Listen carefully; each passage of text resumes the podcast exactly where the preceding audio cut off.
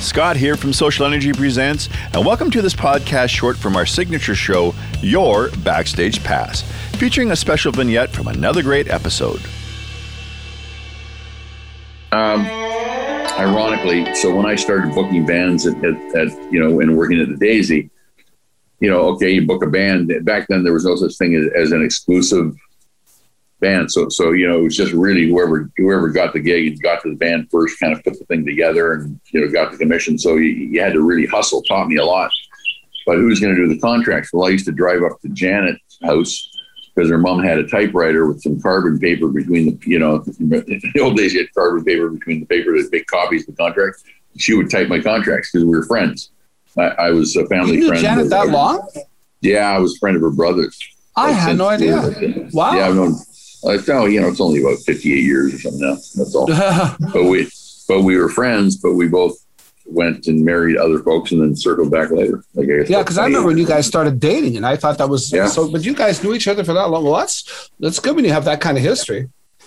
Yeah, yeah, Yeah. yeah, It's great. Yeah. Anyway, so let's get back to uh, so you you and Bruce Allen. So he- Bruce Allen is booking bands at one end of town. You're booking bands at another end of town. Is that kind of what's going on? Or No, no, not at all. Bruce, Bruce is. I'm working the door, and Bruce is pulling up in his old green Cougar uh, and, and putting the crosstown bus and thin red line and uh, so on into the Daisy. So he's booking the bands in. He represented a bunch of the top uh, bar bands around.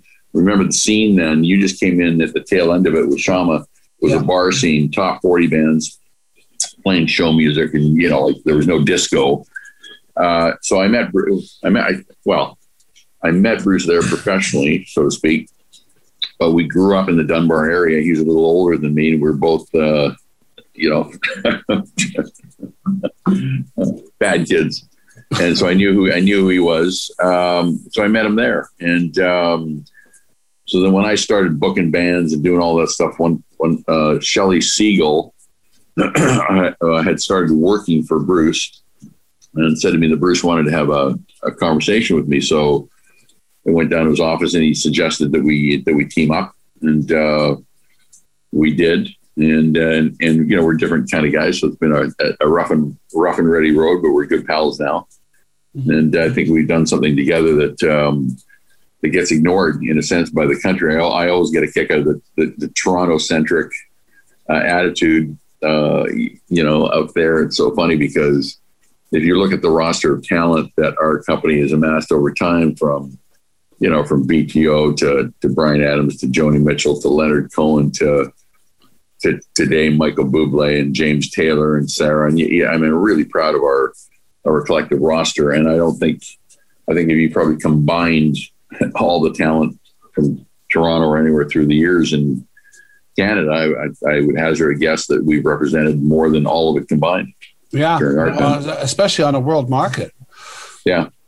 Well, Well, I it's- think one thing, one thing is make you know the world market. I think I think one of the issues with Toronto was the population based um, and made it a created a mini star. There were so many people in that area, right? Mhm. You got to have a mini star system. So basically, every band wanted to be Rush. You know, so there there was some redundancy in style. Whereas in, in Vancouver, you had the influence of, of the UK and Europe. You had the influence of America just across the border. And if you're if you're an artist in Vancouver, you know, you had to get out. You had to cross the Rockies. You had to get down to the states. So you had to do something that was just not um, local, so to speak.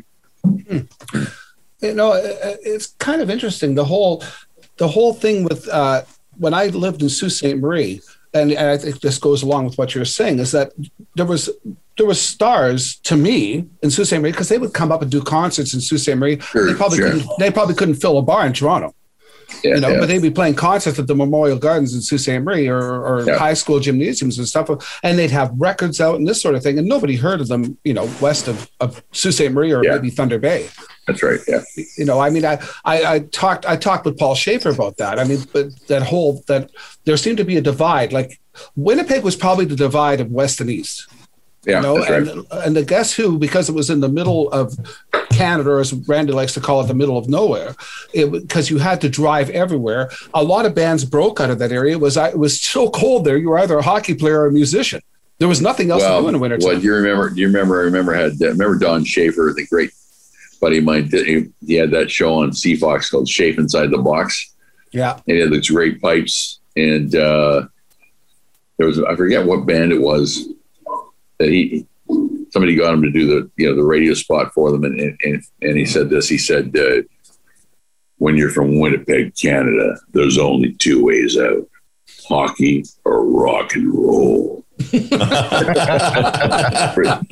was really good. Yeah. that's that's like that old joke. It's like uh, you're from Winnipeg. What? The only thing that ever came of Winnipeg was hockey players and hookers. You know, my wife's from Winnipeg. Oh yeah, what what team she play for? that's, that's good. That's good. Hey, thanks for joining us. Check out our many other podcasts featuring vignettes and full episodes from a growing list of recording artists and other music insiders. And please like, share, and subscribe to our channel so we can bring you more great content from this and many other shows we're now producing. Available both on podcast and video on demand.